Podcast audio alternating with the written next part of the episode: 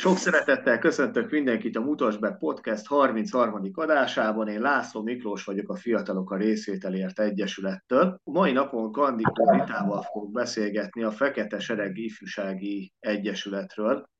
Ma, amikor beszélgetünk, van 116 éve, hogy az SOS-t hivatalos nemzetközi segélykérőjelzésé nyilvánították. Te elég régóta vagy benne az ifjúsági szakmában, milyen gyakran szokták kapni SOS jelzést a kollégáittól, meg az önkéntesektől? Sajnos azért választottam ezt az SOS-t a kérdést, melyiket választom, mert a hétvégén is volt egy, egy aktuális SOS jelzés, hogy az egyik egyik fiatalunk epilepsziás rohamot kapott. Oh és ott voltak mellette az önkéntesek, és ők ezt nem tudták, én tudtam, de én nem voltam ott. És hívtak telefonon, hogy rosszul van a fiatal, és akkor mondom, igen, tudom, epilepsziás, ja, és mondom, hívjátok a mentőt. És akkor így hívták a mentőt, ellátták, bevitték a kórházba, tehát sajnos van ebbe tapasztalatom, ezért is választottam azt, hogy SOS, mert, mert gyakran, ezt nem mondom, hogy minden hónapban, de most ebben a az utóbbi három hónapban, hogy sok önkéntest fogadtunk, kétszer is volt nálunk a mentő sajnos. És pont az a lány, aki itt volt egyszer három hétre Erdélyből, és most eljött két hónapra, mind a kétszer ő hívta a mentőket, mert ugye egy pár című leányzó, aki jól beszél magyarul, és mondta is, hogy mondtuk is, hogy te leszel az önkéntesek hőse, meg nyújtója, mert a kétszer ő hívta a mentőt, és hogy már milyen tapasztalt, és mondta, igen, de minden kétszer olyan kellemetlen volt, mert nem tudtam a teljes nevét a, a fiatalnak, és azt se tudta, hogy milyen címen vagyunk, mert ugye ő úgy érkezett, mint önkéntes, és a pontos címet nem tudta, mert akkor is egy másik helyen volt, nem a szállásán, ahol történt ez, és, és így, de van már benne tapasztalata, tehát igen, tehát az SOS, ez előfordul, aki önkénteseket fogad, meg aki emberekkel foglalkozik, azt gondolom, ez bármikor előfordulhat. Úgyhogy erre mindig fel vagyunk készülve. És próbálunk hívottak maradni. Így van, ezért nem szabad a éjszakára se kikapcsolni a telefont. Ja, nem, az ott van mindig mellettem, meg tényleg azért ez, ha önkénteseket fogadunk, vagy fiatalokkal foglalkozunk, és felelősséget válunk értük, akkor igen, ez, ez, ez a munkánk körű leírásunkban nem szerepel, de ez azt gondolom, hogy ez a, az a lelkiismeretünk ezt uh, diktálja. Úgyhogy igen. igen. Én, én a néhány fiatalnál azt tudom nehezen átvinni az ilyen szituációkra, hogy nem Messengeren vagy ne WhatsAppon írjanak, hanem hívjanak föl mert éjszaka nem fogom a messengeremet olvasni. Igen, igen, igen, nem kaptam a hogy a kolléganőm volt ott, és akkor ő, ő írt egyébként WhatsApp üzenetet, és utána azonnal hívott is, tehát igen. És ez teljesen napközben volt, tehát, és a telefont hallottam először, nem a WhatsApp üzenetet, tehát azt akkor még nem vettem észre, hogy öt az üzenet. Igen, mondjuk ez, igen, igen, ez is fontos. Ti egyesületetek már hát idén volt negyed évszázados, 1997-ben alakult. Mielőtt így az idei dolgokra rátérnénk, hogy hogyan alakult nálatok az Egyesület, hogyan jött az igény, hogy létrehozzátok. Igen, 1997-ben alakultunk, és most a hétvégén ünnepeltük a 25. születésnapunkat. Az alakulás az úgy történt, hogy meghívtak minket egy Európa napra 1997-ben, én akkor műveldésszervező szakra jártam, és ott a Hofner Tibi, a Tajándörögdi műveldési vezetője volt akkor, aztán utána volt a Tajándörögdön polgármester, a Középdömentői Szövetség az ifjúságért, ilyen régiós szövetségünknek az alelnöke, ő kérdezte tőlünk, hogy a Monostorapáti, tehát ez mind a művészetek völgye települései, Extázis Ifjúsági Egyesület szervez egy Európa napot. És ők kaptak meghívást, de mondták neki a szervezők, a Kis János Tufa, hogy nyugodtan hívjanak más településeket is, hogy akkor legyünk többen ezen a vetélkedőn. És akkor így a Tibitől megkaptam ezt a meghívást, és akkor kérdezte, hogy nincs-e kedve nagyázsonyi fiatalokat vinni, és mondtam, hogy hát, hát megkérdezem a srácokat. És a, abban az időben itt Nagyvázsóban nem volt semmilyen ifjúsági klub, ahova lehetett menni. A focipályán találkoztak a helyi srácok, és akkor oda mentem hozzájuk, hogy Srácok, van egy ilyen lehetőség, hogy Monostrapátiban lesz egy Európa nap, ahol kell egy tízfős vetélkedős csoportot vinni, egy kispályás foci csapatot, és három főt, aki főz nekünk. Hogy van-e kedvetek egy ilyenbe benevezni? És akkor hogy összenéztek, rám néztek, ha, miért ne, menjünk. És akkor így eh, elmentünk erre a júliusi vetélkedőre, és ott nagyon-nagyon jól éreztünk magunkat, minden versenyszámot megnyertünk, és Márta István a Művészetek Völgyének a ugye a kitalálója, ő volt a zsűri elnöke, és minden településre a polgármester volt a zsűri tagja, akkor azt mondta a Pista nekünk, hogy hát Rita, ezzel a csoporttal valamit kezdjetek, mert hogy ez nagyon értékes. És akkor megkérdeztem a srácokat, hogy nem akartok egy ilyen egyesületet, mint itt az apátiak, amit a tufáik csinálnak, hogy akkor mi is szervezhetünk ilyen eseményeket. Hát Rita, de hát a papírunkkal az nem értünk. Ó, mondom, hát az nem is probléma, majd azt én csinálom, csak akkor legyünk együtt. Azt mondja, jó, persze, csináljuk. De én azóta csak ilyen papírunkákat csinálok, pályázatokat tudok, beszámolok, és a gép előtt ülök. De ami nagyon fontos, hogy akkor ez júliusban volt, és akkor novemberben volt az alakulülésünk, és 30 fiatal jött el, 30 évesnyi fiatal, és azóta is működik az Egyesület. Hát nyilván nem az alapító tagok, hanem, az alapít, hanem a mostani fiatalok. Tehát az ugye az ifjúsági munkának a szépsége vagy nehézsége, hogy mindig mások a tagjai, tehát nincs olyan, hogy 25 évig ugyanazokkal a srácokkal dolgozunk együtt, de még most is vannak. Hát, ahogy el is néztem most a buliba, voltak most is vagy 30-an, úgyhogy vannak fiatalok. Na, ez a fontos, hogy még van értelme ifjúsági munkát végezni Nagyvázsonyba, és ez nagyon motivál arra, hogy folytassam. Nyilván a negyed évszázad alatt gondolom voltak nálatok is hullámvölgyek. Mi volt a legnagyobb nehézség, amivel itt találkoztál ezen időszak alatt? Hát sokszor elgondolkoztam én magam is, hogy ugye a Vocs Pétertől én nagyon-nagyon sokat tanultam, ifjúsági szakértő, meg ugye így időben volt ifjúságügyi miniszter, hogy mindig, a, és egyébként az még a nagyon fontos az elejére hozzátenni, amikor mi 97-ben kezdtük, a tufáik egy ilyen képzésen vettek részt az Agri által szervezve, ami a vidéki fiataloknak szervezett képzést kimondottan azzal, hogy hogy lehet egy ifjúsági közösséget megtartani, és ilyen Európa napok szervezésére voltak képzések tartva, és akkor a tufáik ezen részt vettek, és utána folytatódott ez a képzés sorozat, és ott a Vocs Péter volt az egyik képző, és 97-ben, ugyanebben a hónapban, amikor alakult az Egyesület, akkor meghívtak egy ilyen képzésre is, mert mondtuk, hogy mi ezt szeretnénk akkor csinálni. És mi akkor két éven keresztül rendszeresen jártunk ilyen ö, hát ifjúságsegítői, ö, meg közösségfejlesztő, ha majd kell ilyen tisztább fejjel gondolkoznom, akkor nem tudtam, hogy mit csinálok, mert jól éreztem magam kész, és akkor hazajöttem, kérdeztem a férjem, és mit csináltatok, hát játszottunk. Tehát sok mindent nem tudtam hogy elmondani, hogy mi történt ott, de hogy azt tudom, hogy ez nagyon jó volt, mert megfertőzött. És a Péter mindig azt mondta, és a Péter a mai napig kíséri a mi utunkat, és most is itt volt a 25. születésnapunkon, hogy csak attól, arra vigyázz, Rita, hogy nehogy kiég. Tehát egyrészt az, hogy aki a csoportot, vagy aki az egyesületet vezeti, vagy aki a fiatalokkal foglalkozik, hogy, hogy valahogy védje magát, hogy ne égjen ki, tehát próbálja magát folyamatosan tölteni, tehát lehet, hogy az egyik veszély. A másik veszély az, hogy sokszor ugye volt olyan időszak, amikor úgy elgondolkoztam, hogy kell, van erre még szükség vajon, hogy itt tényleg kell ez a hely, hogy bejönnek ide a fiatalok, hogy hát kit érdekel ez a hely. És akkor bemegyek, mert ugye én nem vagyok ott mindig, hanem vannak kollégáim, akik tényleg fiatalok, és fiatalokkal is foglalkoznak, hogy amikor meglátom a csillogos szemű fiatalokat, akkor mindig érzem a motivációt, na igen, és akkor ott átölelnek, megkérdezik, hogy vagy, meg régen láttalak Rita néni, na hát akkor ezektől szinte elolvadok, és akkor, akkor na igen, akkor folytassuk. Ez az egyik nehéz, hát ezen az sokszor ugye bizonytalanodom, mikor hogy van erre még egyáltalán szükség 25 év után, és legyen egy hely, ahol a srácok bejöhetnek, de most, most különösen a Covid után nagyon úgy érzem, hogy igen, ez nagyon-nagyon fontos. És a másik, ami nagyon-nagyon fontos, vagy három dolog, ami nagyon fontos, hogy a másik, ami nekem így szívemhez közel, hogy a munkatársak, az ifjúság segítők megtartása, azoknak a bérjének az előteremtése az egyre, egyre nehezebb, tehát nagyon szerencsések vagyunk, hogy a kollégáim mi négyen dolgozunk az Egyesületbe, és abból kettő kollega már nyolc éve velünk dolgozik, és hogy ők még mindig itt vannak egy minimálbéres fizetésért. Én azt gondolom, hogy ez, ez nagyon nagy dolog tőlük, és a srácok nagyon szeretik őket. És a harmadik kollégám pedig már két és fél éve van velünk, tehát ő is nagyon-nagyon elfogadták a fiatalok, szereti a fiatalokat, és mi is szeretjük őt, tehát hogy egy igazából egy ilyen család, azt gondolom, hogy családias légkör van az egyesületi munkatársak körében. Ez mondjuk érződött is a hétvégén, és ezt értékelték is a helyi srácok.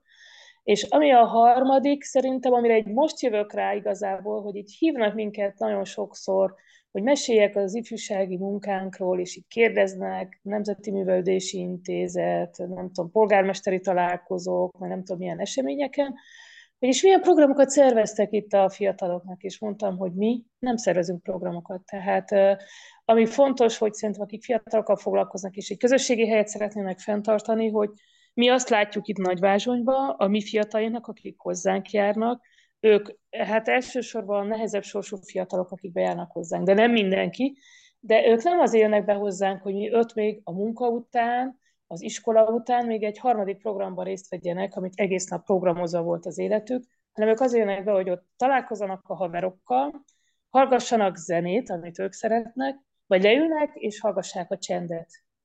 Van olyan, hogy bemegyek, és, azt, és síri csend van. Úristen mondom, azt hittem nincs itt senki, és hat fiatal ott ül benn, és csak úgy ül és néz. Jó, hát lehet, hogy kockul is, tehát nézi az okos telefonját, de nem mindig, tehát nem, nem azért nevel, hogy csak telefonzanak, hanem csak egyszer ott vannak, és akkor így egy kicsit úgy nyújtoznak. Leszállnak a buszról, beülnek, és akkor isznak egy teát, vagy esznek egy kekszet, vagy zsíros kenyeret, vagy valami, és ennyi. Tehát, hogy nem biztos, hogy az fontos, hogy mi mindig szervezünk nekik programokat. Tehát én azt gondolom, és akkor ott van nyilván egy csocsóasztalunk, pingpongasztalunk, tehát ott ha ők akarnak, akkor csocsoznak egyet, pingpongoznak, de az is lehet, hogy csak bejönnek, ül, ülnek egyet, és hazamennek.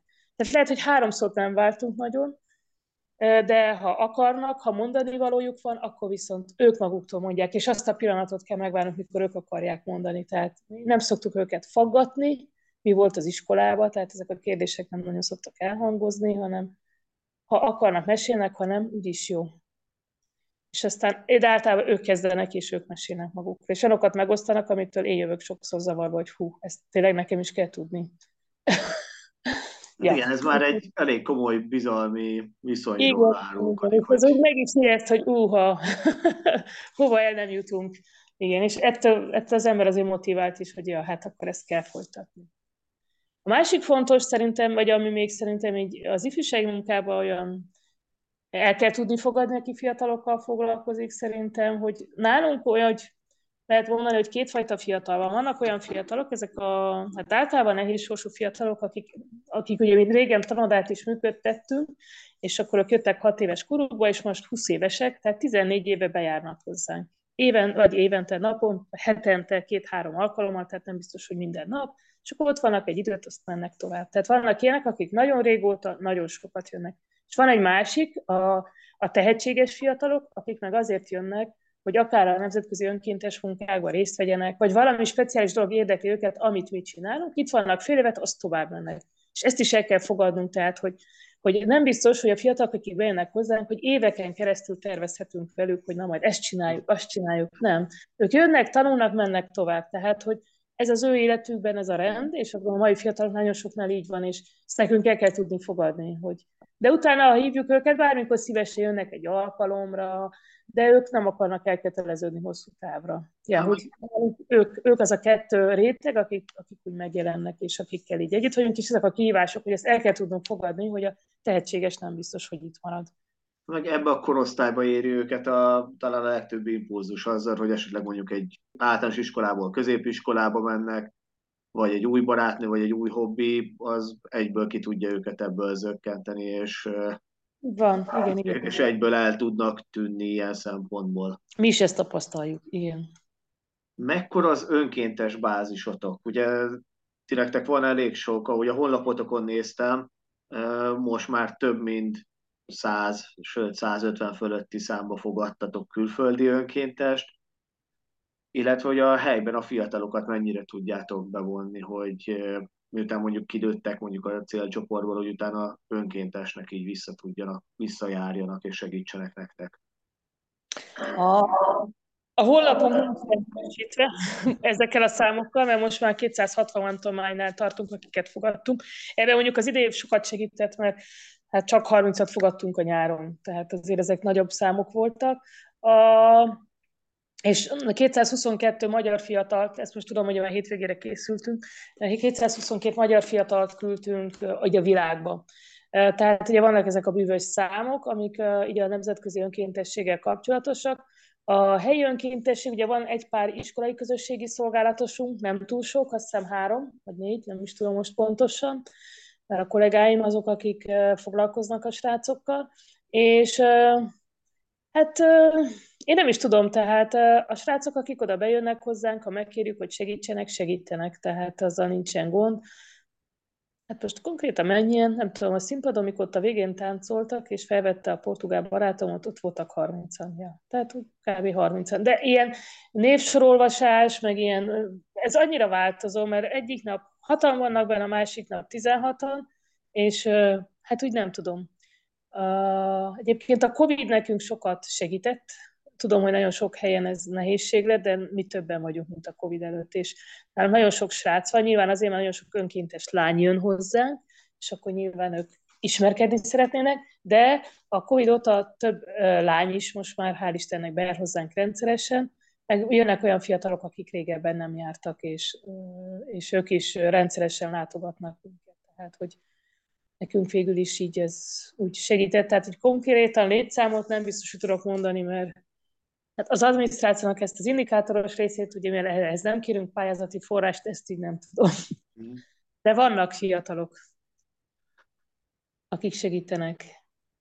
Az mindig fontos, hogy legyen egy, egy bázis, tehát egy, azért Igen. egy kis település vagytok, ha jól tudom, ilyen 2000 fő körül laknak ott. Igen, 1800-al 1800 lakunk a faluba, igen, igen. Abból, hogyha van egy ilyen 25-30 fős mag, akikre alkalomszerűen lehet számítani, az szerintem egy nagyon szép szám. Én is ezt gondolom, igen, igen, igen, igen, igen, igen. Úgyhogy hát mi örülünk neki, hogy, hogy ők vannak. Említetted már, hogy van egy közösségi teretek. Ha jól tudom, akkor ez egy teleháznak indult még annó, de hogy azóta is itt tartjátok a kapcsolatot a fiatalokkal. Mikre vannak ott lehetőségek? Hogyan hoztátok létre ezt a helyet?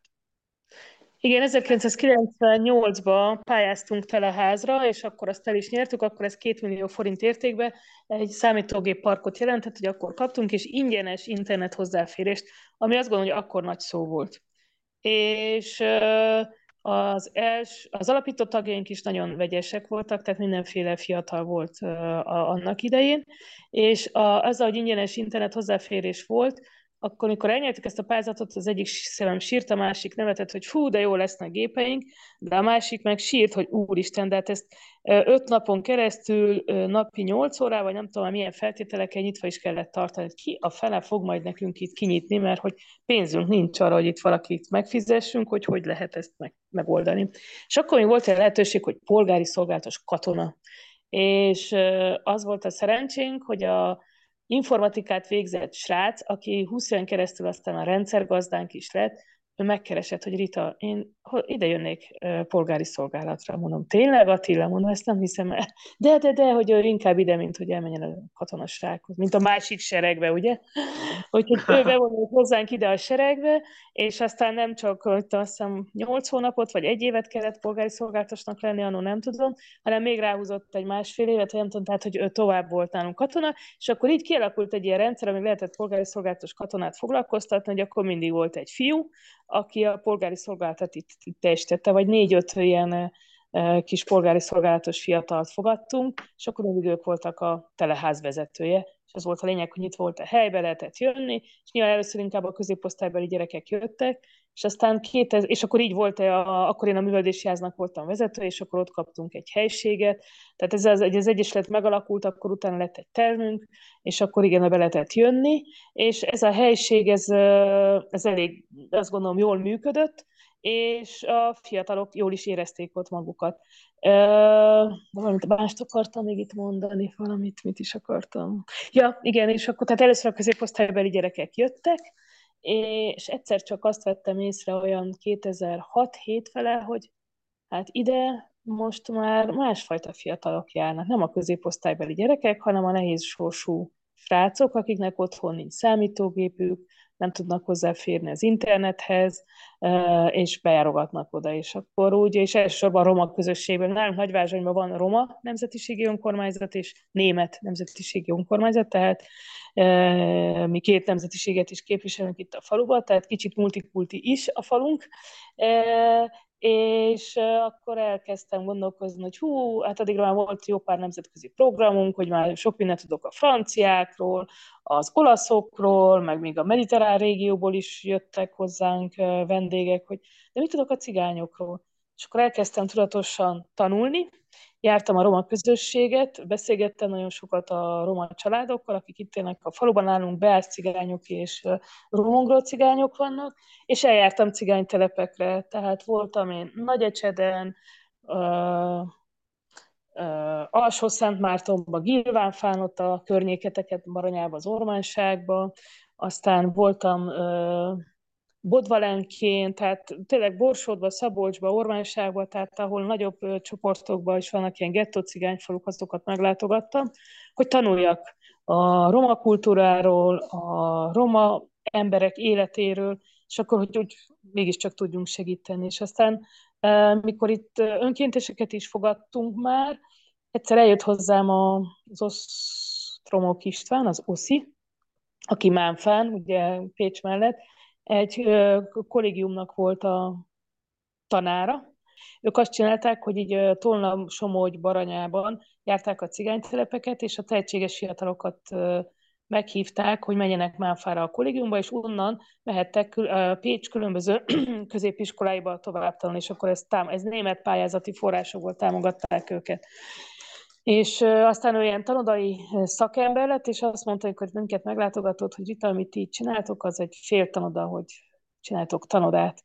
És akkor mondtam, jó, de én azt nem tudom, hogy kell. Úgyhogy ha majd írnak ilyen pályázatot, akkor, akkor majd szóljál, és akkor pályázzuk meg, de csak akkor, ha te jössz hozzánk szakmai vezetőnek. És aztán kiírták ezt a tanodai pályázatot 2013-ban vagy 2012-ben, megpályáztuk, eljött szakmai, elnyertük, eljött szakmai vezetőnek, és akkor így tudatosan is a helyi roma közösségbe a srácokat segítettük, és ezek a gyerekek nagyon-nagyon hálásak, azóta is bejárnak hozzánk, de nyilván, hogy már előtte is jártak hozzánk, és ami nehéz is volt, amikor tanulát kezdtünk el működtetni, ezek a srácok előtte bejártak csak úgy játszani, és most viszont, mikor tanoda volt, vagy most, 13, 2013-15 között, akkor tanulni is kellett, és az volt a nagyon nehéz a pedagógusoknak, ezeket a gyerekeket leültetni és fejlesztő foglalkozást tartani. Na, ez nagyon nem ment nálunk de az összes többi meg nagyon jól működött. Úgyhogy aztán így volt tanodánk, de utána már nem pályáztuk meg, mert nem volt annyi gyerek, aki, akinek meg lett, vagy annyi papíros gyerekünk, akiknek rendszeres gyermekvédelmi támogatásba részesülnek, mint ami kellett volna pályázati indikátornak, és így a tanodát, mint ilyen fejlesztő projektet nem folytattuk, de azok a srácok bejártak hozzánk, azóta is bejárnak, és ha szükség van segítségre, segítjük őket de nem úgy, mint abban a két évben, amikor tanulát működtettünk. Úgyhogy, ami, és ugye még az a kérdésed, hogy mi van a termünkben, hát végül is most egyébként többször költöztünk, ez alatt a 25 év alatt, a műveldési házba voltunk, aztán voltunk a helyi plébánián, amikor tanodaként működtünk, és itt most a régi általános iskola épületében vagyunk, egy osztályteremben, én, amikor általános iskolás voltam, ide jártam Nagyvázsonyba iskolába, és a harmadik osztályterem volt az a terem, ahol mi most vagyunk. De ugye már nincs annyi gyerek az általános iskolában, úgyhogy összevonták a, a két épületből a gyerekeket, és egy újabb épületbe járnak a gyerekek iskolába, és ebből a, a régi iskolából most egy rendezvény, Reményi Antal rendezvényház lett, és akkor a rendezvényház egyik termőbe vagyunk, ahol van csocsóasztal, van pingpongasztal, vannak ilyen asztali számítógépek, régebben használták a srácok, ugye főleg még a teleházas időben, de ma az nem is teleháznak hívják, hanem a sereg, hogy adjunk a sereghez, tehát most így, így van a fiatalok nyelvezetében, hogy oda járnak hozzánk a seregbe, és vannak gépek, de be se kapcsolják, mert most már az okos telefonon nyomnak mindent. Nem tudom, vannak hangszerek, van egy ilyen kis, nem tudom, milyen kis, hogy is hívják ezt, nem mikrohullámos sütő, hanem a meg lehet melegíteni kaját, tehát kicsit lehet főzni, te a konyha szerűségünk van, és akkor ott lehet egy kicsit enni-inni, meg hát mindig van ott egy kolléga, egy ifjúság segítő, akivel lehet beszélgetni. Szerintem ez nagyon-nagyon fontos, hogy van egy ember, aki, aki mindig van türelme meghallgatni a srácokat. Ja, tehát ez, ez van a helyünkön. Semmi extra, tehát ilyen nagyon minimálba toljuk, vagy használjuk ezt a helyet. Van egy focilabda, mert van egy udvar, még talán az fontos, és ott pedig uh, raklapból önkéntesek és a helyi srácok közösen egy ilyen kis padotasztalt építettek, és ott, ha olyan idő van, akkor ott kint ücsörögnek, meg ott focizgatnak az udvaron, hallgatják a zenét. Télen meg nyilván behúzódunk a terembe, ami sokszor tele is van tényleg, tehát akár teleháznak is hívhatjuk. Még ma is. Ja. Szó szerint tele van. Igen, igen, igen, igen. többször említetted, hogy a srácok ott helyben a seregnek hívnak titeket, hogy amikor megalakultatok, mennyire volt egyértelmű, hogy fekete sereg lesz a nevetek? Ugye Nagy Vázsonynak Kinizsivel van ott kapcsolata a Igen. történelemből, hogy ez ott akkor egyértelműen jött, vagy volt más név is, ami képbe került? Igen, a Fekete Sorag maga az egyébként az a monostorapáti vetélkedőhöz kötődik, amikor ott voltunk az első vetélkedőn, mert ott az volt a feladat, amikor a vetélkedős csapat ott volt, hogy még itthon, mielőtt elmegyünk monostorapátiba, kellett választanunk egy nevet, egy indulót, és akkor le kellett ülnünk, mielőtt elindultunk erre a nagy vetélkedőre, hogy na hát akkor most mi legyen a nevünk. És akkor leültünk, és akkor kérdeztem ott a fiatalokat, hogy na hát akkor most mm, mi legyen a nevünk? Azt mondják, hát mindegy, hogy mit, csak ne Kinizsi. Mert itt Kinizsi az akkor éppen még az iskola nem volt Kinizsi, de Kinizsi a TS, Kinizsi a Sportegyesület, Kinizsi az főutca, tehát, a, ja, tehát itt minden Kinizsi, hogy a bank is Kinizsi, vagy akkor még nem is, de azt akkor, de, de Kinizsi bank volt, igen. Tehát, hogy minden Kinizsi, de hát ö, azt azért ne, mert az, az nem jó, de legyen Kinizsihez köze, és akkor a, Sebestyén Tomi, aki ma ilyen, hát régebben vadászpilóta volt, ma pedig ilyen teherszállító repülőgépeket vezet, ő mondta azt, hogy hát legyen fekete sereg, hát van, van Kizsinek köze hozzá, de mégse Kinizsi, és akkor az tetszett mindenkinek. És, ja, és akkor logót is kellett tervezni, és akkor a Mátyás cím, mert a holló, meg nem tudom micsoda, jó bonyolult logót terveztünk, ha belegondolok, hogy ma milyen, milyenek a logók, tehát akkor egy elég komoly logót megterveztek ott a srácok, és akkor így lettünk fekete sereg erre a vetélkedőre, és akkor ez, mikor volt az alakulülésünk, akkor nem volt kérdés, hogy mi legyen a nevünk, hanem akkor fekete sereg, de ez ezt tegyük hozzá, hogy mivel foglalkozik, hogy ifjúsági, meg hogy egyesület, és akkor így lett ilyen hosszú nevünk, hogy fekete sereg ifjúsági egyesület. De ezt igen, a helyi fiatalok választották ezt a nevet. Ugye beszéltük már, hogy egy kis település vagytok, ahol valószínűleg mindenki mindenkit ismer. Igen az önkormányzattal milyen a viszonyotok? Mennyire támogatják ott helyben a munkátokat? Hát végül is az önkormányzattal jó a kapcsolatunk. A polgármester úr az régebben a, hát a mobilitásnál, tehát ez a régen ifjúsági iroda volt, a régiós irodánál volt munkatárs, és hát a 2000-es évektől követi a munkásságunkat, tehát akkor volt egy éveken keresztül rendszeresen járt szinte minden rendezvényünkre. Volt egy időszak, amikor nem, aztán ide költözött a faluba, mert ő nem nagyvázsonyi, és aztán ugye most ő a polgármesterünk. Én azt gondolom, hogy a polgármester és a képviselőtestület is támogat minket. Végül is kapunk, kaptunk egy helyet, hát azért béleti díjat fizetünk. Én azt gondolom, hogy jó a kapcsolatunk, tehát próbáljuk segíteni az önkormányzatot rendezvényeken, tehát nem tudom, farsangon, olyan nálunk ilyen lovas farsang van, akkor fel szoktuk díszíteni a lovaskocsikat, születi felvonáson is ugyanez lovaskocsikat díszítünk, mert ugye nálunk Nagyvázsonyban a Kinizsi vár és a lovas játékok volt ez a nagyon-nagyon régen a turisztikai attrakció, és a, a lovak azok megmaradtak, nálunk Nagyvázsonyban most is van 80 lótartó, tehát a ló az nagyon fontos, és ezért a születi felvonuláson a farsang is lóval kapcsolatos. Úgyhogy például ilyenekben is segítünk, vagy például amikor van az adventi teaest, amit már mondtam is, hogy az egyik vasárnap mi is besegítünk a teaest szervezésébe.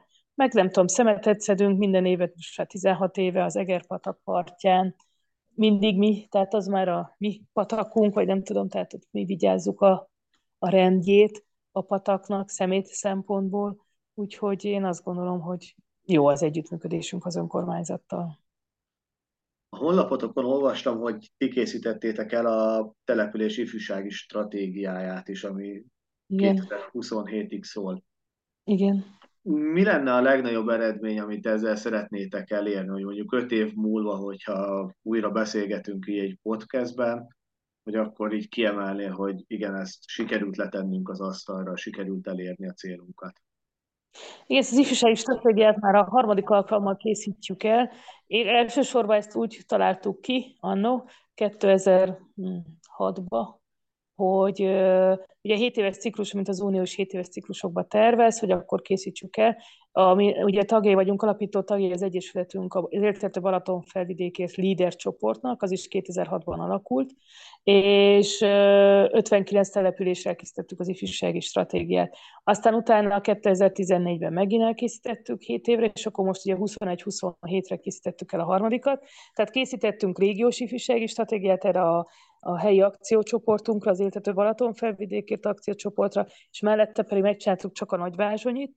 A Nagyvázsonyi ifjúsági stratégiának meg amúgy ennek az 59 fős, vagy az 59 település magánfoglalónak is, ott 600 kérdő volt, itt Nagyvázsonyban pedig 60 kérdőívet töltettünk ki a fiatalokkal, ami azt jelenti, hogy a nagyvázsonyi fiatalok ha 13-30 éves fiatalnak a 18%-a kitöltötte az online kérdőívünket, és ez alapján, ami nagyon-nagyon fontos számunkra, hogy ők igazából nem akarnának innen elmenni, nagyon jól érzik magukat, ha itt a környéken lenne munkájuk, és a környéken kaphatnának lakhatást. Tehát ez a kettő a legfontosabb, és, és a, a, a harmadik pedig az, hogy legyenek olyan rendezvények, ahol ők jól érzik magukat, és helyek, közösségi helyek, terek, ahova ők mehetnek. Tehát amire szükségük lenne, és ha hét évben beszélünk is, hogy legyen, ezek általában, hogy a hely megmaradjon, tehát hogy mindig lehessen akár a seregbe, vagy nem tudom, bárhol, de fiataloknak találkozni, úgyhogy nem kötelező a fogyasztás, tehát nem kezdik fizetni, hogy oda leüljön, és akkor valamit ott jól érezze magát. Az is jó lenne, ha nem tudom, munkahelyek teremtése, de nyilván ebben azért mi kicsik vagyunk, de hát a környéken, ugye mi 15 kilométerre vagyunk a Balatontól, azért mi ezt érezzük, hogy nyáron azért sokan mennek, illetve azt is érezzük, hogy Ausztria csak 200 km, tehát vannak olyan fiatalok, akiknek muszáj, vagy elmennek külföldre dolgozni, és ugye a lakhatás, ami egyre nehezebb, tehát az, hogy a Balatonpart, északi parton nagyon megemelkedtek az ingatlanárak, és jönnek északabbra, tehát a 10 kilométerre, meg nem tudom, 14, egy pár kilométerre feljebb is már egyre drágábbak az ingatlanok, hogy lassan már nagyvázsonyba se tud egy helyi nagyvázsonyi fiatal ingatlant vásárolni, tehát ez komoly probléma. Tehát akár ezek a lakások, vagy nem tudom, tehát hogyha ilyenbe valamibe elindulhatnánk, és lehetne olyan nem tudom, lakásokat biztosítani, hogy a helyfiatalban le kelljen elmenni, én azt gondolom, az, az, az nagyon nagy dolog lenne, de hát ehhez össze kell fognunk nagyon sokan, hogy ez megvalósulhasson. Ja, hát ezek a, de a legfontosabb legyen egy hely, ahova a srácok be tudnak járni, én azt gondolom, az a minimum, hogy ezt megtartani. Említetted a kistérségi együttműködést, ha jól tudom, milyen ifjúsági szempontból nem túl sok kistérség van Magyarországon, ahol ilyen jellegű együttműködés működik, mint nálatok. Igen, mi ezt egyébként, ahogy mondtam is, hogy 97-ben, mikor alakult az Egyesületünk, azzal majdnem egy időben, ugye jártunk ezekre a képzésekre, amit az Agria szervezet, és akkor a, tehát a művészetek földje településről, tehát Monostorapátiból, Taljánderögről, Kapolcsról, Tótvázsonyból, Nagyvázsonyból, mi így jártunk mindig képzésekre. És ott ugye ezt a Vocs Péterék kezdeményezték, hogy nincs a kedvünk ilyen kis térségi szövetségeket alakítani, és akkor mi itt a Balaton felvidéken, a közép Szövetség az ifjúságért egyesületet alapítottuk meg 1998-ban, tehát jövőre lesz az is 25 éves, és azóta is együttműködünk. Tehát azt gondolom azt, hogy még én is itt vagyok a terepen, az részben annak köszönhető, hogy a helyi fiatalok motiválnak, de a szakma részéről pedig azért, mert hogy környéken is vannak szakemberek, akikkel tudunk ö, ö, szót váltani, tapasztalatot cserélni, és tudjuk egymást segíteni, hogyha egy elakadásaink vannak.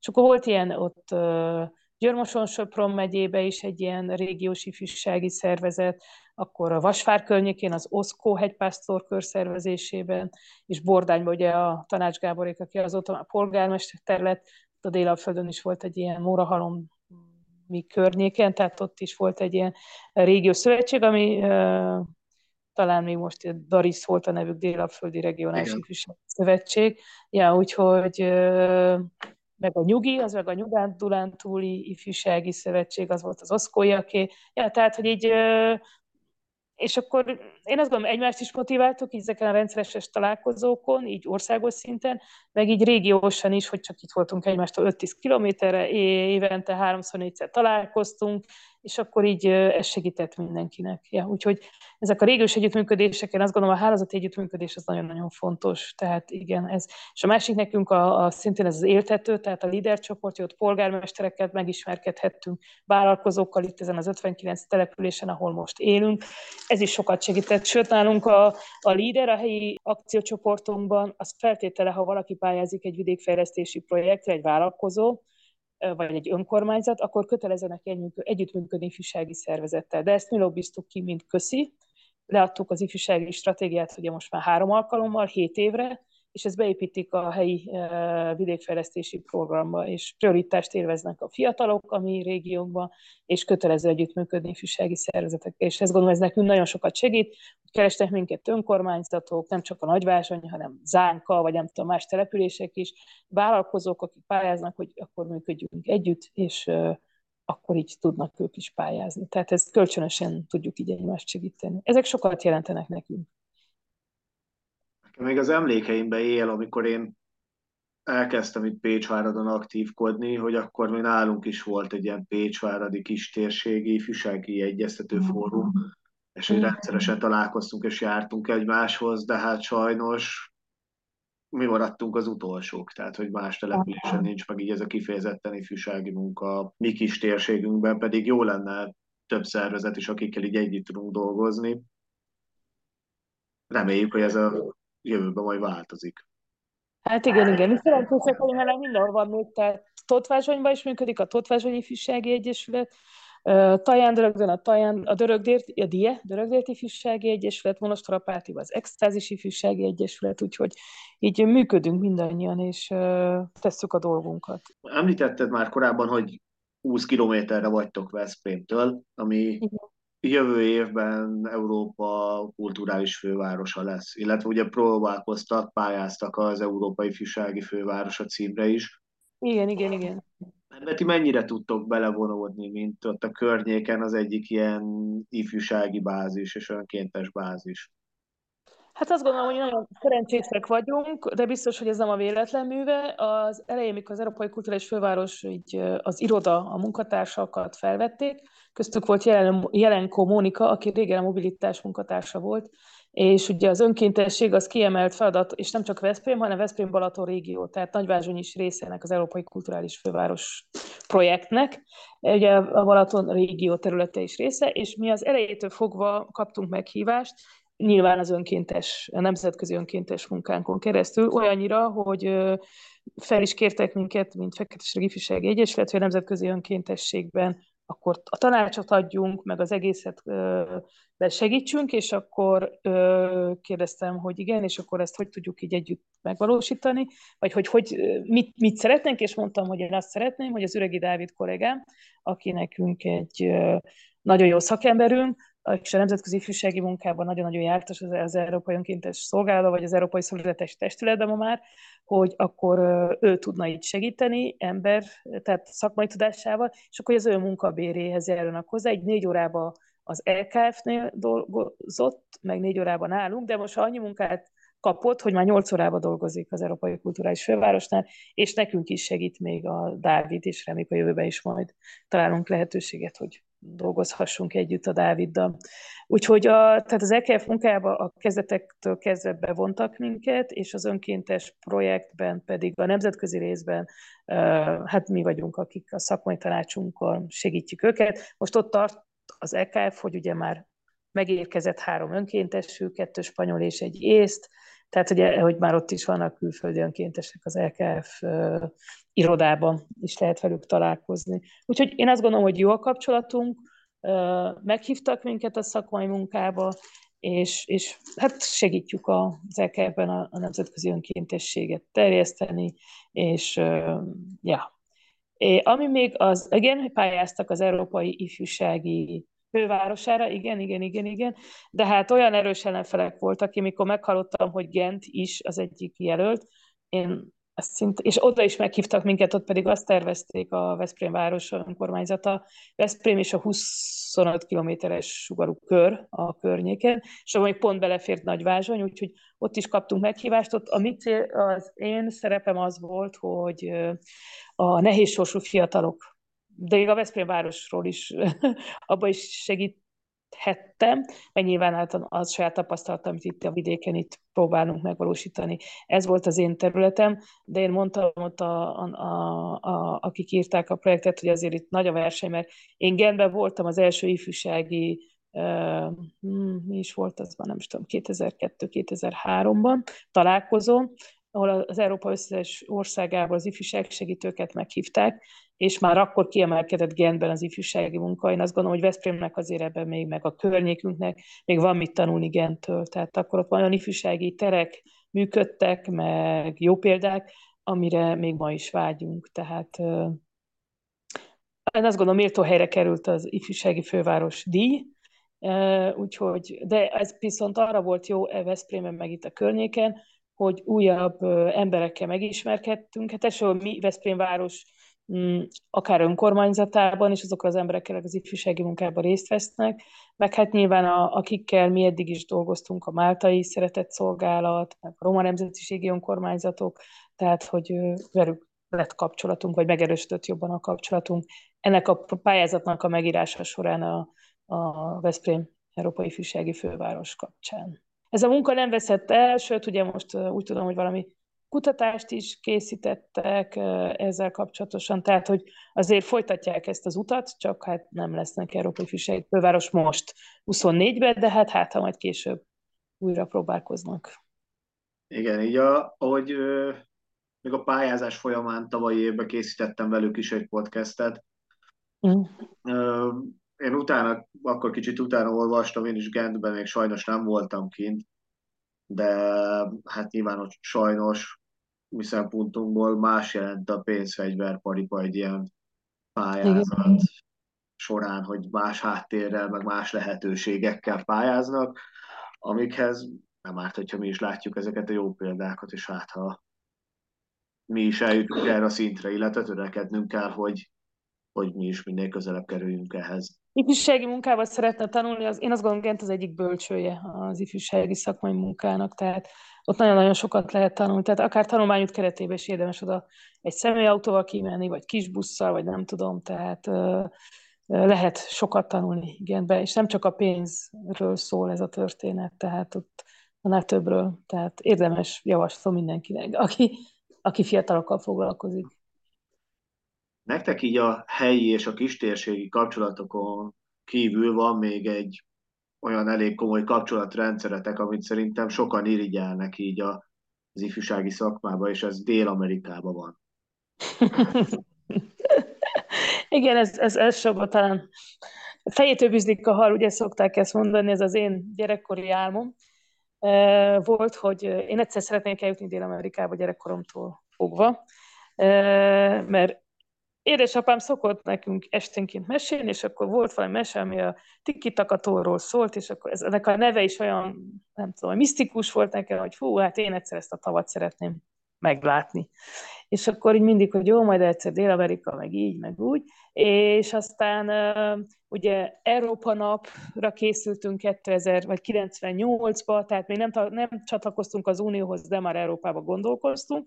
És aztán ugye még után csatlakoztunk 2004-ben az Unióhoz, sőt, inkább úgy kezdem, hogy 2002-től kezdtünk el nemzetközi ifjúsági munkával foglalkozni, és de akkor is már mondták, hogy hát már előbb is, hogy hát kezdjünk el valamit a nemzet, mert ugye beszéltem már akkor franciául, hogy, hogy valamit itt kezdjünk a nemzetközi ifjúsági munkával, és mondtam, nem, nem, nem, hát először valamit helybe csináljunk, hogy már rögtön el, elmenjünk, nem tudom, Párizsba, hanem inkább, inkább itt helybe matassunk, és akkor 2002-től kezdtünk el így találkozgatni, és ott megismertem 2002-ben Franciaország Massimo Fotinót, az olasz partnerünket, aki szintén itt volt most szombaton a szünapunkon, mert ő volt az első olyan partner, akivel elkezdtünk nemzetközi ifjúsági munkát megvalósítani, és neki van egy barátja, egy francia, Gerard Fenois, aki a francia-dél-amerikai kapcsolatoknak volt a, nem tudom, vezetője.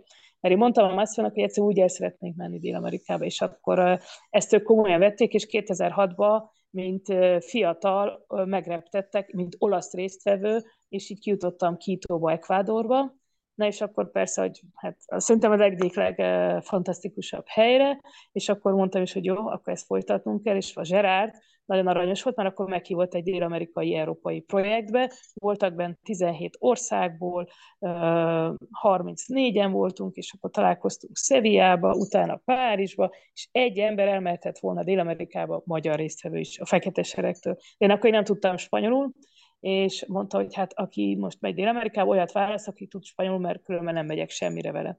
Hát jó, és akkor próbálkoztam, próbálkoztam, senkit nem találtam, úgyhogy én ezt a mai napig bánom, hogy 2007-ben eh, nem találtam, nem mertem felvállalni, meg nem tudom, tehát, hogy akkor nem éltünk ezzel a lehetőséggel, hogy egy utazás Dél-Amerikába, de viszont ez alatt a egyéves program alatt megismerkedtem a Horácio Rágnival, aki egy urugvái partnerünk azóta is, meg a Roberto Marcé, az paraguayi barátunk, és a Carlos Fusco, aki az argentin, és velük hármójukkal, meg egy osztrák barátommal, az a Marcus Abrechte, és felvidéki barátainkkal, a, a Mónikáikkal, Barta Mónikáikkal, hatan, így hat szerzetet, felvidék, Ausztria, Magyarország, tehát Szlovákia, és akkor Uruguay, Paraguay, meg Argentina, bepályáztunk, mint fekete sereg Brüsszelbe központi pályázatra, vidéki ifjúsági munkára, és nagy-nagy meglepetésünkre el is nyertük. De a pályázatot a Márkusszal, az osztrák barátommal Libanonba írtuk egyébként egy szemináriumon, esténként, mikor nem volt program, akkor na Rita, akkor írjuk a pályázatot. Ez is ugye beadás ide, el, határidő előtt egy héttel volt kb. Tehát azért a határidő az elég nagy nyomás számunkra, és akkor olyan jól sikerült megírnunk együtt csapatba a pályázatot, Ja, és előtte mindig egyeztettünk online, mert akkor azért már voltak ezek a Skype lehetőségek. Ez mindig úgy volt, hogy nálunk este 11 volt, az a Uruguayban az este 6 óra vagy 7 óra, nem tudom, 4 vagy 5 óra köztünk az időeltolódás, ez attól függ, hogy milyen időszakban vagyunk, és akkor hajnali kettőig tartott, és akkor átbeszéltünk mindent, hogy hogy csináljuk. A lényeg az, hogy megnyertük, és akkor egy nagyon-nagyon jó programot valósítottunk meg, és akkor így Hát öt ilyen dél-amerikai projektet tudtunk eddig lekoordinálni brüsszeli központi pályázatból. Tehát ez is a személyes kapcsolatoknak köszönhetem, és azt gondolom, hogy nem csak ezek partnerek, hanem barátok lettek. És igen, és, és akkor így alakult ez, tehát ez a, Geno, a, a Gerard Fenoának köszönhetjük, hogy mi Dél-Amerikában olyan emberekkel találkoztunk, akik a barátaink lettek. Úgyhogy a 20 éves szülnapon pont Európába kalandoztak a partnereink, és itt is voltak Uruguayból, meg Paraguayból velünk együtt ünnepeltek. Ja, úgyhogy igen, nekem szívem csücske Dél-Amerika, és így hál' Istennek jó pár fiatalt el tudtunk küldeni Dél-Amerikába. Egyébként az Üregi Dávid kollégámat is így tudtuk becsalogatni a sereghez, hogy addigra ő már beszélt spanyolul. Az egyetem alatt ő kint volt Erasmus ösztöndíjas Spanyolországban, és akkor megtudta, hogy beszél spanyolul. Fú, mondom, Dávid, nincs kedved nálunk önkénteskedni mert hogy lesz egy ilyen dél-amerikai projekt, és akkor el tudnánk küldeni téged egy melegebb éghajlatra, mondjuk Uruguayba. Szó szerint. Igen, igen, igen, igen. És mondta Dávid, de hát nagyon szívesen. És akkor a Dávid például így lett a kollégánk, hogy először önkéntesünk volt, beszélspanyol, és akkor utána találtunk forrást a munkabérére is. Igen, úgyhogy ez a Dél-Amerika, ez így, ez így jött nekünk. De aztán vannak Ázsiában is partnereink, Fekete Afrikában is, de Ja, de a dél-amerikai irigyre sem értve ezek szerint másoknak is. Én nekem mindenképpen továbbra is örülnék, hogyha lehetnének oda a pályázatokat beadni, de sajnos most már három éve nem lehet. Nem ír ki az Unió ilyen pályázatokat. Nagy a Covid alatt beragadt néhány projekt, mi is most fejeztük be az utolsó ilyen dél-amerikai projektünket a az idei évben, júniusban, most számoltunk el, és a Brüsszelben olyan gyorsan megtörtént a beszámoló elfogadása, ami számomra nagy meglepetés. Beküldtem a beszámolót szerdán, csütörtökön reggel már küldték a listát, hogy akkor milyen számlákat küldjek be.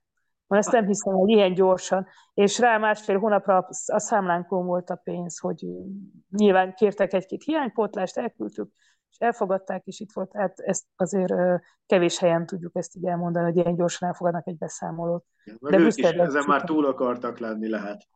Igen, igen, valószínű az, hogy a Covid alatt olyan annyira megálltak ezek a projektek, hogy még kevesen zárták be, és volt kapacitásuk, hogy gyorsan lepörgessék, úgyhogy ez most, de hát ezzel be is fejeződött nekünk most egyelőre a dél-amerikai álmaik, de a kapcsolataink megvannak, hát legutóbb ebbe a projektben hozzártunk le, úgy kezdtük, hogy egy tanulmányút volt Magyarországra és Portugáliába, ifjúság segítőknek. Csináltunk egy WhatsApp grupot, csoportot, és ugye most volt a 25. szülinapunk, és ebből a dél-amerikai tanulmányútból itt volt egy egyébként egy urugvái srác, aki ma Portugáliába él, és az urugvái nagykövetségen dolgozik, ő is eljött velünk az Andrész.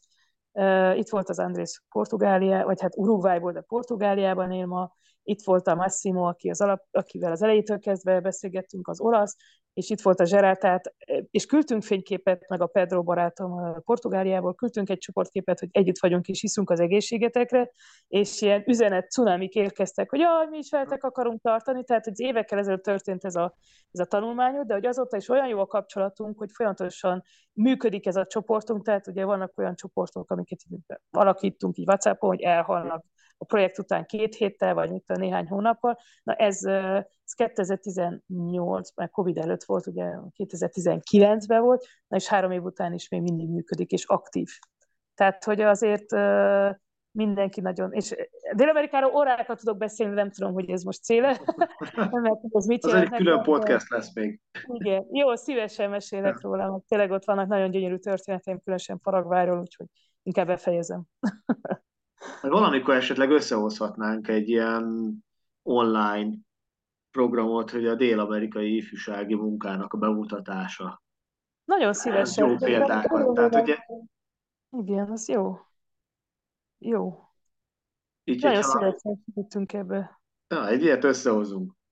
Jó, jó, jó, jó, jó, jó. Örülnek neki, mert ők annyira aranyosak, tehát tényleg ők nagyon-nagyon szeretnek minket, és, és végül is, mivel hogy most már azért többször voltunk ott, tehát már én is jobban értem. Az elején, amikor mindig, mindig erőlködtem, hogy Dél-Amerikában az ifjúsági munka, és akkor mondták, hogy ott a falu, az nem az a falu, mint Nagyvázsony. Tehát azért a falu, ott nagyon falu, tehát oda mm, aszfaltút az lehet, hogy vezet, de ha esik az eső, akkor ott nagy a sár, tehát hogy ott mások a léptékek, tehát ott nem azt kell elképzelni, mint amit mi itt mm, Európában látunk falu szinten. Tehát a vidék és a város között sokkal nagyobb a különbség.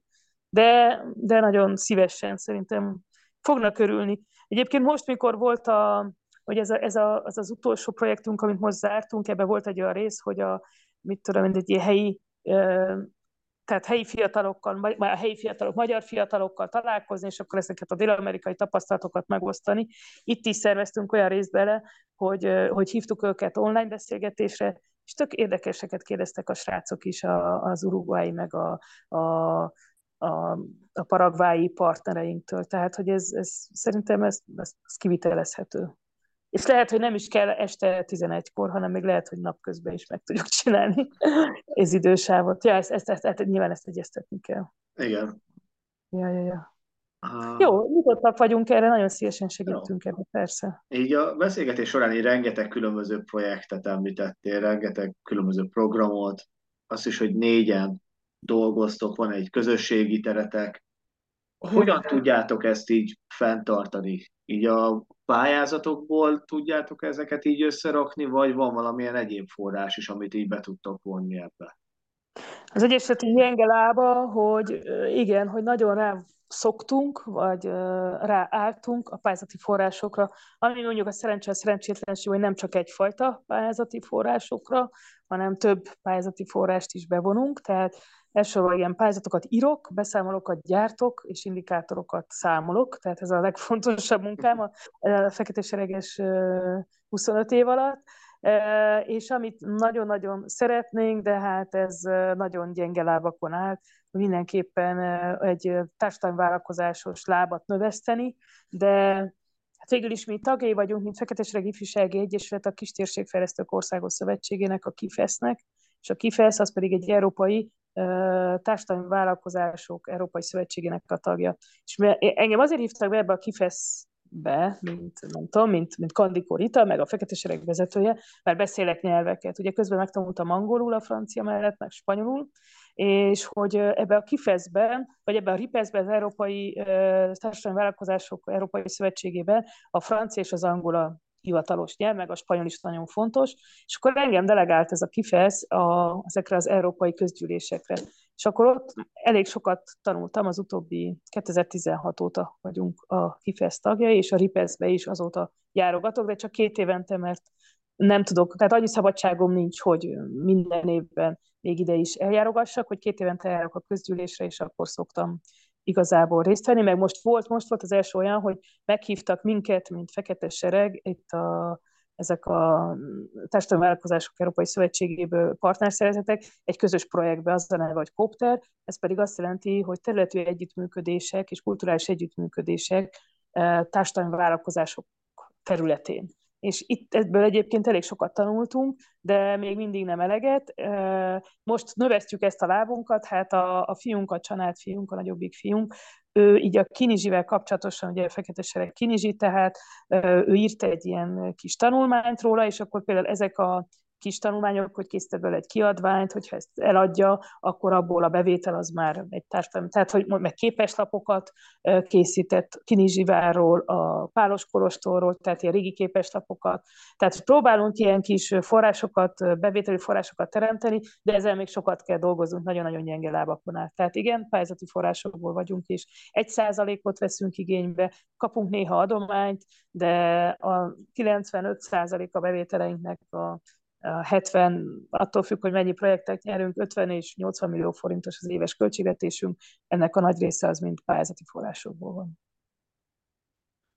Igen, ezt így átlátni is nehéz, ennyi hát dolog. Igen. Igen, igen, szokták is van, hogy valaki eljött hozzánk, hogy megnéz, hogy hogy működünk, azt mondja, ez egy nagy káosz. Mondom, igen, ezt tudom de végül azért, azért kibogozzuk belőle, ami kell. Tehát az az igazság, hogy 25 éves sokszor én sem tudom, főleg a munkatársak bérét, ugye ez a legnagyobb kívás előteremteni, hogy miből, hogyan, de valahogy meg szoktuk tudni oldani. Úgyhogy igen. Hát nem tudom, de szerintem akik működnek, azok nagyjából civil szervezetek, hasonló, akik 20 évig működnek, mert nem az, az, nem az a nagy dolog, hogy megalapítani egy közösségi szervezetet, vagy egy egyesületet, hanem azt, hogy azt fenntartani éveken keresztül. Így azt van. Hívás is. És az csak szerintem így lehet, hogy több lábon állni, forrásokat bevonni, hát és ez a telefonom azért is van 24 órás szolgálatban, nyilván a fiatalok miatt is, de hát bármi történik, tehát mindig készen legyünk bármilyen. De hát ez végig azt gondolom, hogy mi nem vagyunk vállalkozás, de valamilyen szinten azok vagyunk, csak a bevételt ugye nem osztjuk szét, hanem visszaforgatjuk mondjuk a, munka, a, a kollégáinknak a bérére. Ennyi. Igyekszünk, teszünk érte, de hát nyilván, hogy Mm, még ezt tanulnunk kell nekünk is. Hát igen, ez egy, ez egy nehéz uh, folyamat, úgy gondolom. Tehát, hogy én a saját munkánkon érzem azt, hogy nálunk 11 éves még csak az Egyesület. Hát az is sok.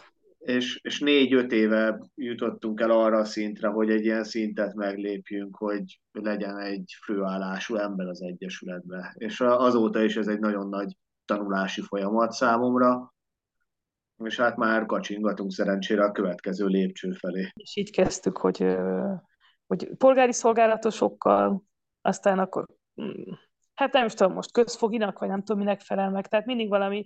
Igen, mindig voltak lehetőségek is. Garancia program keretében foglalkoztattuk a kollégákat, akkor a művelési intézeten keresztül kulturális, nem is tudom, szakemberként lettek foglalkoztatva. Tehát amilyen források voltak, mi azzal próbáltunk élni. Most ketten közfoglalkoztatásban dolgoznak nálunk egyébként. Ami elég siralmasna. És hát, akkor azon, azon úgy el is vagyunk keseredve. Egyébként ez, azt gondolom, hogy ez fontos, talán meg is hoztam, hogy most az önkéntesre bementünk a bevándorlási hivatallal a német önkénteshez, aki egy éve jött hozzánk, hogy a tartózkodási engedélyét megkérjük, ugye mert 90 napnál többet tartózkodik egy évben, akkor muszáj neki tartózkodási engedélyt kérni. Minden papírt bevittünk, szerződést, mutattuk, hogy mi hogy van. Kollégám ment be vele, és akkor azt mondták neki a bevándorlási hivatal, ez először fordult velünk elő, ugye 5 euró per nap, az a zseppénzük, és akkor kapnak étkezési hozzájárást, hogy ez az összeg nem elég arra, hogy az önkéntes itt megéljen a mai krízis helyzetben. Hogy ő kéri a három hónapos, előző három hónapos bankforgalmát, hogy lássa, hogy mi a, milyen más forrásai vannak, és azt gondolom, hogy ilyen soha nem történt egyik és ezzel, hogy így kifizetjük őket, 90 ezer forint körül kapnak nettóba kezükbe, úgyhogy mi fizetjük az albéletüket és a rezsiköltségüket. Ma a közfog is 65.600 forintot kap, és tőle senki nem kérdezi meg, hogy ő hogy él meg naponta. Tehát én azt gondolom, hogy azért itt Na, ez, ez egy érdekes helyzet. És ez, a német lánynál rendben is van, van bankszámlájára, én azt gondolom, a szülei támogatják, tehát ezt be is tudjuk bizonyítani. De előtte egy manus francia cigánygyereket fogadtunk, akinek a szülei még ma is vándorolnak Franciaországba. Én abban vagyok biztos, hogy ennek a srácnak volt ö, bankszámlája, mert ő, ő tényleg a repélyét ismertük meg, mert olyan szegény sorba jött, és elsősorban milyen fiatalokat támogatunk, akik jönnek hozzánk, vagy nehéz sorsú fiatalok jönnek hozzánk is önkéntesnek, tehát nem a, a tehetséges és nem tudom hány nyelvet beszélő egyetemet végzett fiatalok, és akkor velük majd ezt nem, meg az a szerencsé, hogy csak két hónapra jött, tehát nem kell bizonyítanunk a tartózkodási engedélyhez ezeket a számokat, de ha ilyeneket fognak kérni tőlünk, akkor nem biztos, hogy tudunk majd hosszú távra önkéntest fogadni, nehéz sorsú fiatalt, és ezért nem fogunk tudni. Tehát hát. ez azért, ez, ez szomorú. Ja. A végére még egy kérdésem van.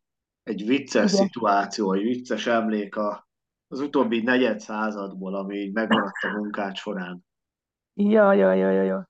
Hát az egyik legklasszikusabb, vagy nem tudom, de szerintem ez lehet, hogy mindenhol előfordul, hogy amikor az első önkéntes megérkezik, akkor ugye fogadták a kollégáim, hogy akkor jöjjön, és akkor majd ő lesz a nagy magyar, és ugye hát először mit tanulunk magyarul, nyilván nem a legszebb szavakat, úgyhogy őt se arra tanították meg, akkor mondta, kérdezte ez a szegény Hamdi, a Tunéziában jött önkéntesünk, hogy, de ő már volt előtte egyébként egy hetet Magyarországon, egy ilyen nemzetközi Euromet szemináron keresztül, és akkor azt mondta, hogy Rita, én jól éreztem magam, hogy ide akarok jönni hozzátok önkéntesnek akkor nem volt meg az akkreditációnk, de már akkor nagyon biztatott, motivált minket a Magyar Nemzeti Iroda, hogy fogadjuk már önkéntesen, hogy biztos jó hely lesz Pázsolyon, meg ti beszéltek nyelveket, tarala, tarala. Hát mondom, de hát kijön egy kis országba, kis faluba, kis egyesülethez van, ide nem fog jönni senki. De, de jönnek ide, csináljuk meg.